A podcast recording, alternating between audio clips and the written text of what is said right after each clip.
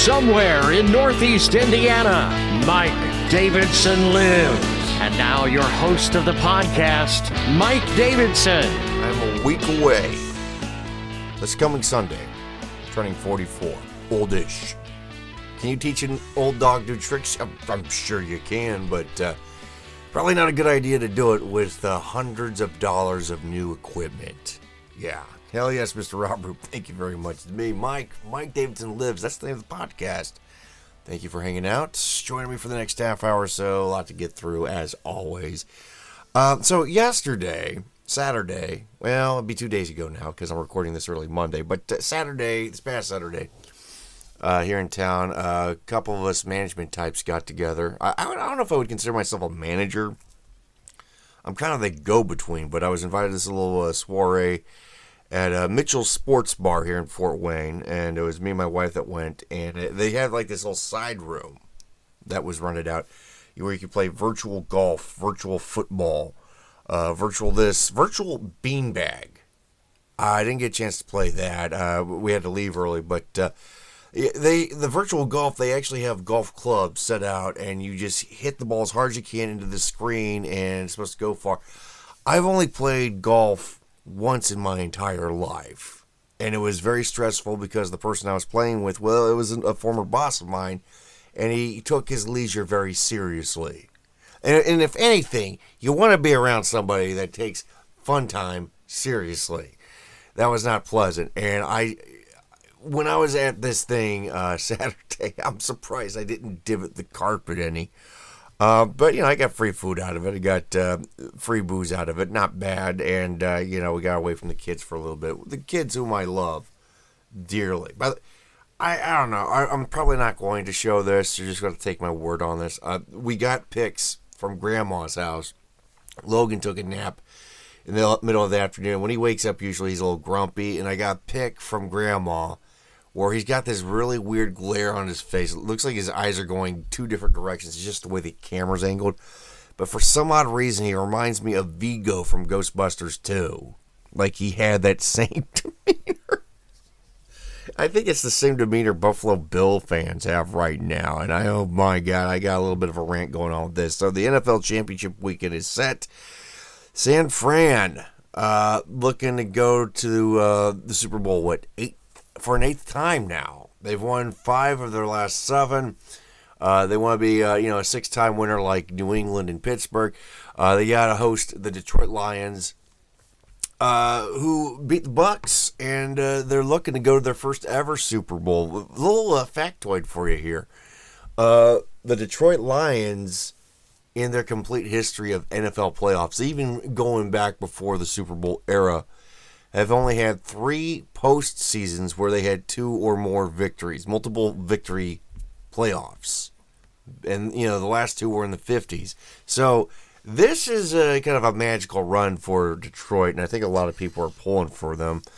Uh, now you got Baltimore and uh, Kansas City. Baltimore took care of the Texans pretty handily Saturday. That was not much of a game. Bills, Chiefs, three fourths of that game was competitive. Um, neither team really put up a fight defensively, but just like everybody's giving crap to Tyler Bass for missing this field goal. And it's 44 yards out, and there's shades of Scott Norwood and all that. And I get that. He should have made the field goal. But there was a lot going wrong in that game. You know, Josh Allen making some uh, bad reads, uh, missing, not even throwing to wide open guys. Uh, Stefon Diggs not making crucial catches. And, you know, here's the thing, too. That missed field goal uh, came on uh, the other side of the two minute warning. And, you know, the, the Bills were driving. They had a chance to run off a lot of clock and get close to field goal range. They had a chance to win this game. But they decided, but Josh Allen threw it twice and missed twice. So he only ran like 13 seconds off the game clock. Had this uh, Tyler Bass even made the field goal, the Chiefs would have had the ball back with like a minute and a half to go. And uh, given the way the Bills played, a pretty good chance of winning uh, the game. So Tyler Bass, I mean, you know, yeah, it's easy to jump on the kicker, and yeah, he should have made it, but he was damned if he did, damned if he didn't. If he had made the uh, kick and the Chiefs still won, nobody would have said boo. But he wasn't the only guy that didn't do his job out there. That's that's uh, kind of a half-assed defense. But you know, here's my thing about um, the whole Swifty mo- movement, and um, you know, I, God, that was not obnoxious seeing Taylor Swift and Jason Kelce. Uh, yeah, Jason Kelce shirtless up in the the skybox. That's uh, yeah, because you don't see enough fat hairy dudes in Buffalo without their shirts on this time of year. Okay, so they kept showing them, and by the way, Taylor can't help being seen by the media. She knows. She knows. Yeah, but uh, I can't help it, but she knows. All right, so Buffalo knows that this circus, the, the ownership knows this circus is coming to town, and they know they're hosting, and they have a chance to get to the AFC Championship game, right? But rather than be serious about it, they decided to play along with the Swifty movement and pander to Swifties, and they put in these menu items in honor of Taylor Swift. Not even like, um, like this wasn't like you know satirical or dig at her. It was in honor of her the biggest temporary Chiefs fan on the planet right now, right? They shouldn't have done anything like that. I'm not saying, you know, you throw tomatoes or snowballs at the press box, just leave her alone because she can't help being seen. My point is, you're catering to Swifties when a good chunk of that stadium gives more shit about the Bills actually going to a Super Bowl and winning a Super Bowl but you're playing along into this thing where oh it's Taylor Swift and we got to show that we're down with the kids and we're down with it. I don't think anybody would have cared if I, any of the Bills fans would have cared what the menu items were uh, named. They wanted their team to win, but again, I just I just don't think the Bills were very serious about it. All right.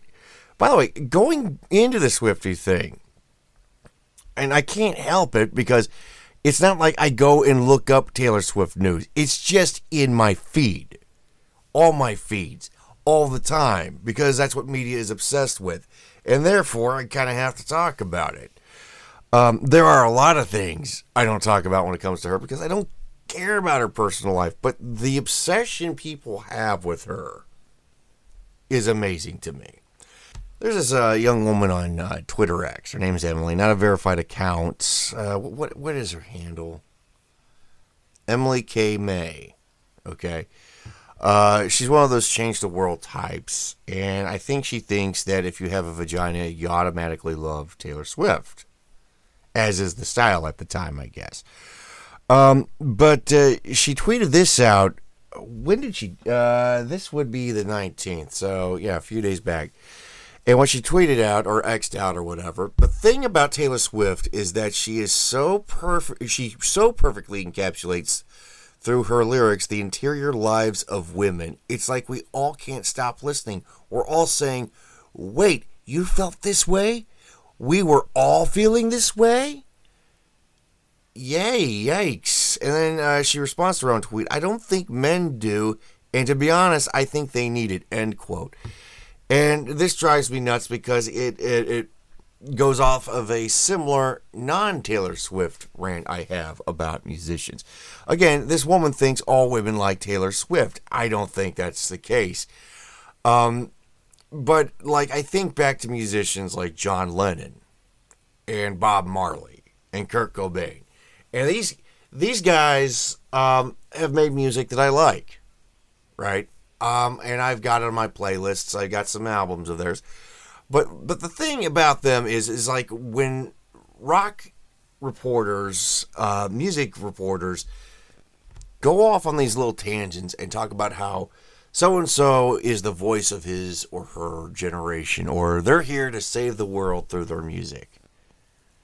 Um, I can't say everything that John or Bob or Kurt have done in their lives has been inspirational to me, and that and I would agree with it. And to say that they all say what everybody is thinking is intellectually dishonest. It just is. Somebody being the voice of his or her generation or his or her group. Uh, there might be a common thread here or there, but to speak for all people all the time, that's just nuts. And this this woman is operating from this mindset that Taylor Swift speaks for all women. like all women are at Taylor Swift shows, shelling out hundreds, if not thousands, of dollars to go see her, and they don't have their own lives to attend to. Like they don't have any other musicians that they would listen to, or any disagreements politically with Taylor Swift, or uh, you know just anything else. Like go on vacation or see a movie or read a book. It's all Taylor Swift, and this woman thinks that every woman thinks that Taylor Swift is uh, is her deity. It's that that that is my big problem with pop culture. Pop culture, yes, there are things for you to comment about, um, and and you know like, and you you have some common interest, but you can't view everything the same way someone else does. And that, she's got this misconception, and she's saying that men need this. No, we don't. And, and women don't need this. If you need somebody um, to have a common bond with, a common thread with, it should be somebody in your own sphere, somebody you know, like your dad, like your mom, like a sibling, like your spouse, your boyfriend, girlfriend, uh, you know, a best friend, a mentor, somebody you can talk to, not project your own life onto theirs, this being whatever celebrity we're talking about, and saying, yeah, I'm just like them. And I bet everybody else is just like them too. No, that does, that's not how that works. Uh, by the way, uh, sticking to social media, what is this? Uh, Clifton Duncan uh, I believe he's a writer, he's an actor, he's a performer, uh, not a famous dude, but he's got his own account on here, and I think you would uh, consider him to be a reformed liberal, reformed socialist. I don't think he's quite on the Republican um, MAGA train, and that's all right if he's got uh, disagreements, whatever. I mean, but that that again is my big point. If if you can come to some agreement on something, you know, that's fine. You don't have to agree on everything.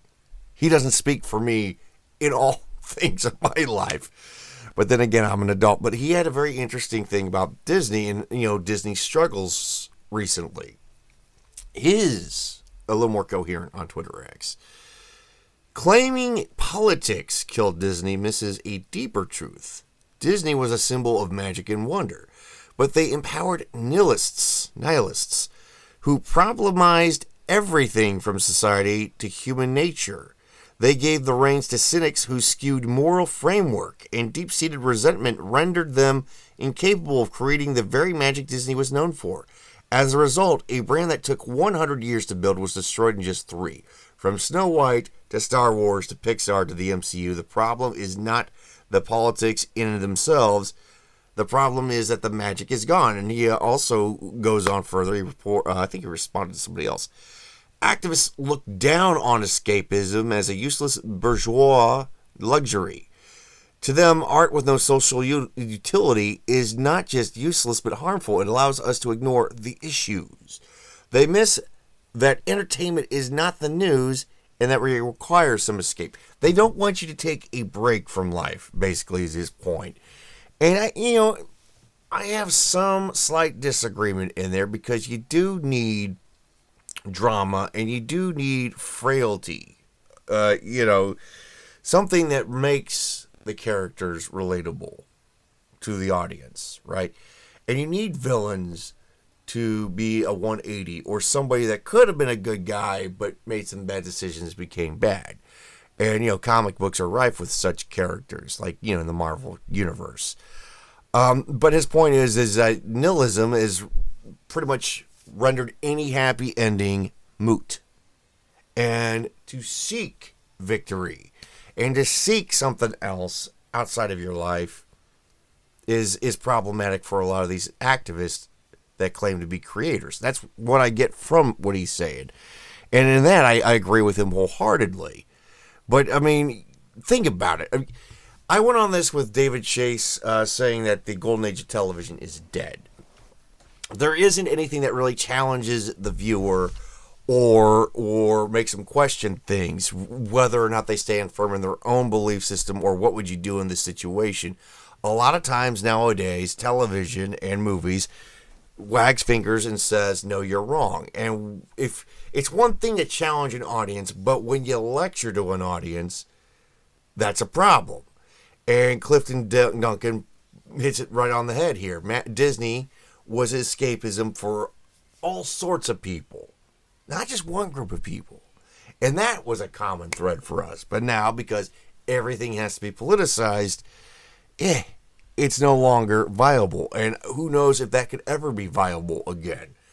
That would require a big uh, cultural shift inside that organization. But that's, again, uh, that's that again is wishful thinking at this point. It's kind of hard to um, really do anything about when you're on the outside, except you know not go to those movies. Okay, so uh, last podcast talked about Madonna being two, three hours late to her show, and a couple of fans in New York are suing her because they had to go to work the next morning. And again, it's kind of a 50 50 with me because, yeah, you're the paying customer, and you should.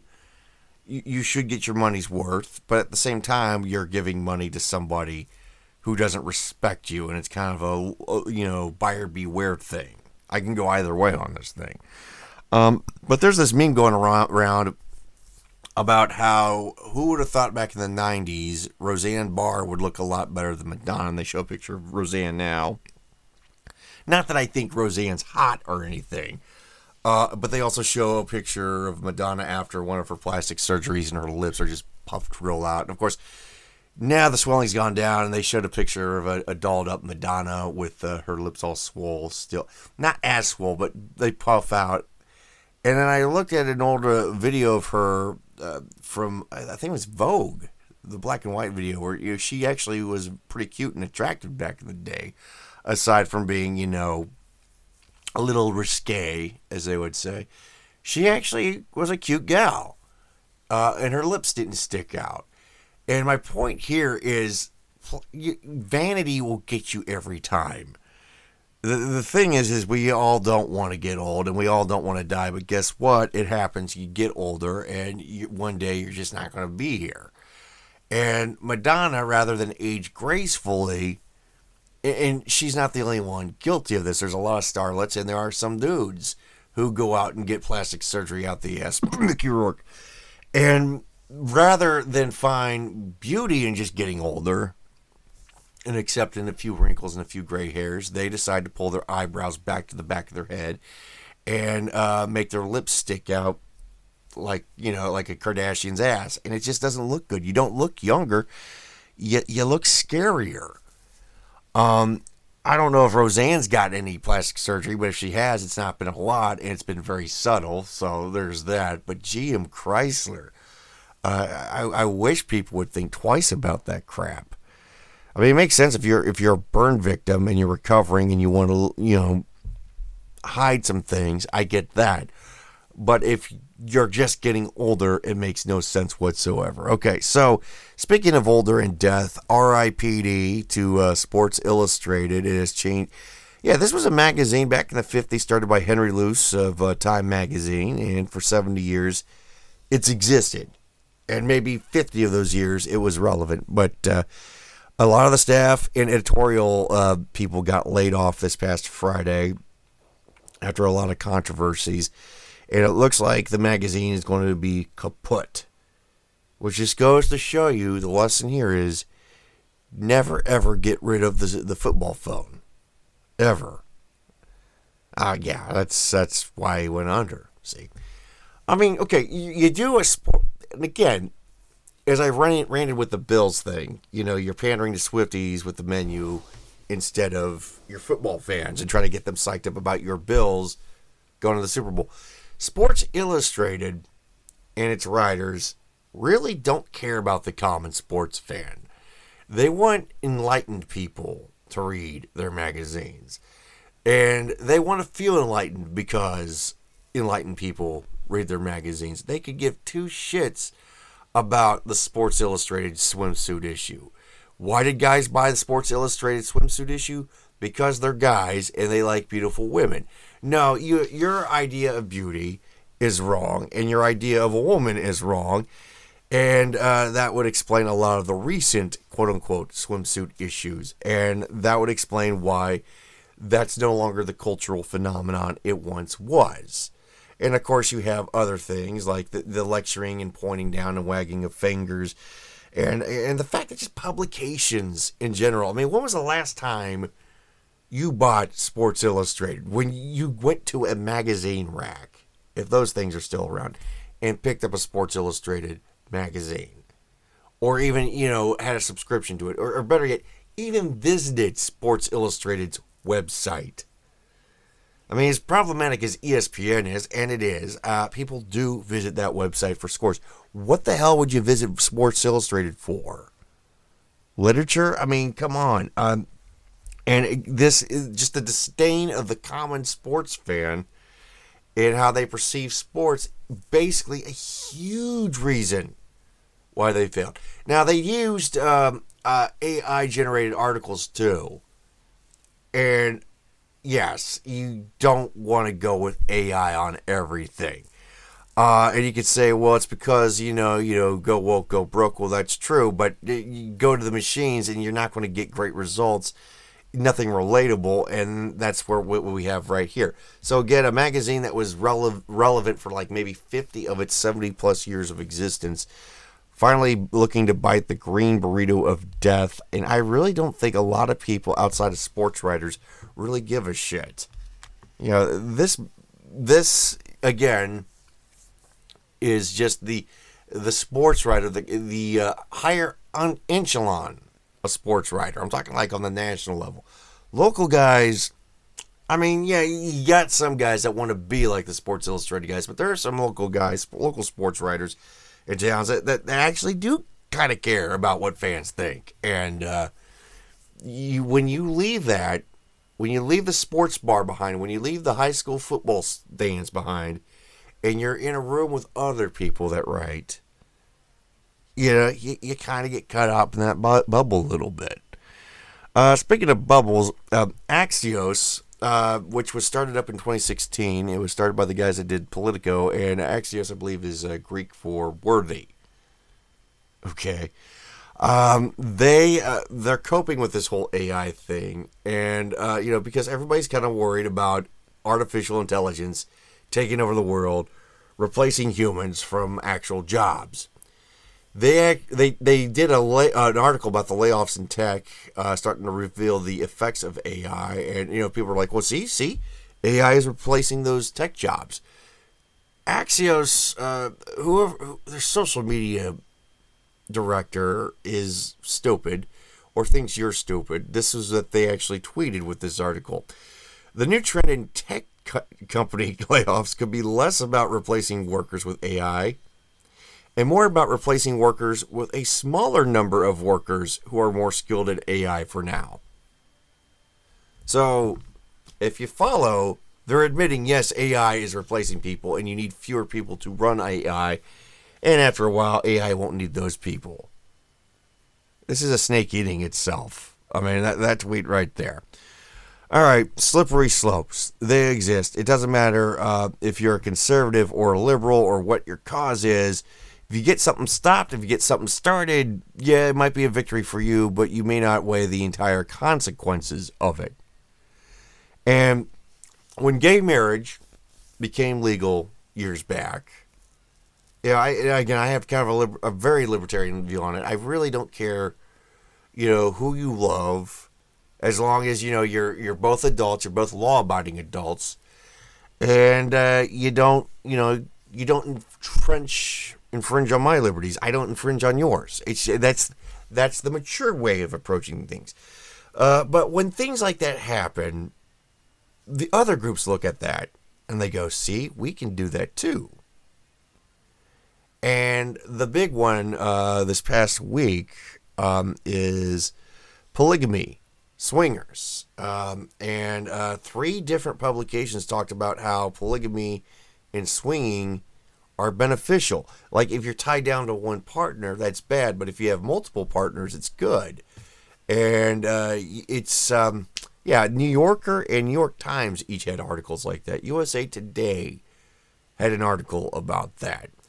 And it's kind of weird that that uh, came up because my wife and I were talking. And no, we're not swingers. We're, we we don't like leaving the house.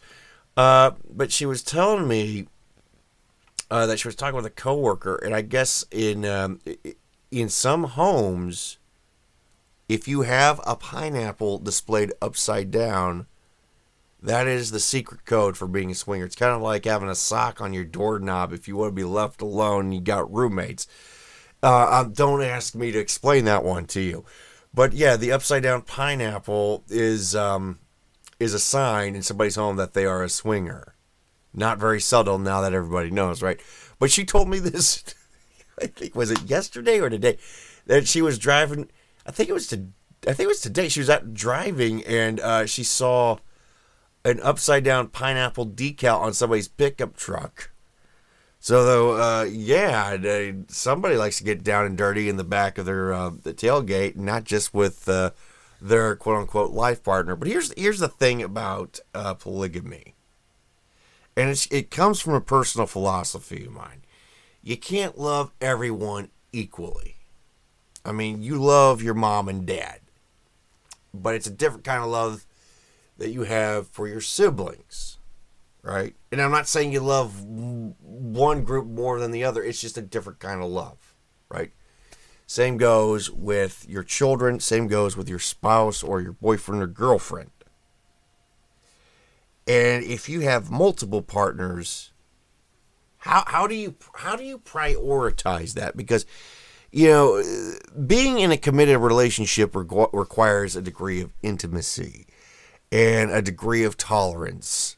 And I'm and I'm you know you need tolerance because yes you love that person but you're also with another person and you and them are not going to see eye to eye on everything. Imagine having a third person in that uh, relationship or a fourth person or a fifth person. You can easily lose yourself and capitulate uh, to the whims of the group. You know how I feel about groups, right? Being in a big group is not oftentimes the best. And polygamy, it, how is that even intimate? It's just, you know, do as you please, and if it feels good, do it. But if you've got four or five other people in the uh, in the group uh, session, as we'll call it, the work group, we'll call it that. You're you're Yeah, but that's another thing too. Like if you think back to high school or, or college and you had to be in a class group project and how frustrating that could be. Imagine that being your adult relationship. You and four or five other people trying to be on the same page. That is what's being pushed right now. Um, look, you're either in a relationship with one person or you're not. And if and if that gets me in trouble, then that's going to be a very interesting discussion in HR if that ever gets back to them. All right, uh, Congress cares more about rats than you. I guess Ted Lieu has introduced this new bill uh, that would ban glue rat traps, glue traps for rats, uh, roaches, the whole nine, you know, in restaurants and stuff, because it's inhumane to the critter. And the CDC says, yeah, that doesn't stop the spread of disease. Oh, the CDC knows how diseases spread. Okay, yeah, we we we kind of got a feel for uh, how well they handled diseases last three or four years. Um, I just look. Why would you have more compassion for bugs or rats? I mean, restaurants are a hard thing to keep clean anyway, and if they can't get out of the glue trap, uh, okay, whatever. Um, do you want more poisons used around there, or do you just want uh, you just want nature to take its course? And uh, you know, if roach falls in the soup, well, that's more protein, and you're going to be eating those things anyway in five years. Is is that what we're going with here? Okay, um, we're getting really long winded on a whole bunch of crap here. There's a whole a whole list of things I had written down, and I'm just not going to be able to get to uh, this session. Um, I guess the uh, cr- I'll wrap up with this. The the creator of Blackish which, which was a successful show on ABC. Um, I guess talking about remaking some things, uh, like you know, for from a person of color's perspective, one would be the Wizard of Oz, and it's clear to me uh, that uh, this this so-called creator has never heard of the Wiz. Seriously, Michael Jackson is he he he in in his grave right now. Uh, and the other one is remaking It's a Wonderful Life, the Frank Capra classic. The thing about a lot of these remakes uh, is no matter what you do, if it's of a big time classic film, nobody's going to remember it. And the, the people that you're making it for, this modern audience, is going to find something else to be entertained by. Again, it's okay to be different. But uh, to say, okay, this is where Frank Capra got it wrong, I'm going to do it this way uh, it's a losing battle. And I'd rather you make something cool. And even if I don't like it, at least I can go, well, you know, it's original. You know what I mean? Let me put it you this way. Um, Ted Turner thought he could make movies a hell of a lot better back in the day. He went on that uh, colorization ram rampage back in uh, the late 80s, early 90s, uh, where he would take old black and white films and make them all color even though they were meant to be seen in black and white. Orson Welles on his deathbed heard about it, and of course, Orson Welles' baby was uh, uh, Citizen Kane. Great movie, classic movie. And he basically just said, I want you to do everything. I think he was talking to his publicist or something. I want you to do everything you can to keep that that man's goddamn crayons away from my movie. And you know what? That's how it should be with a lot of uh, intellectual properties. But then again, it's Hollywood. And with all that said and done, maybe I'll get to the other stuff next time. Stay fresh. You've been listening to Mike Davidson Live. Be sure to check him out on social media. Like him at facebook.com backslash mdavidsonlives. Follow him on Twitter. Look for at Davidson Live.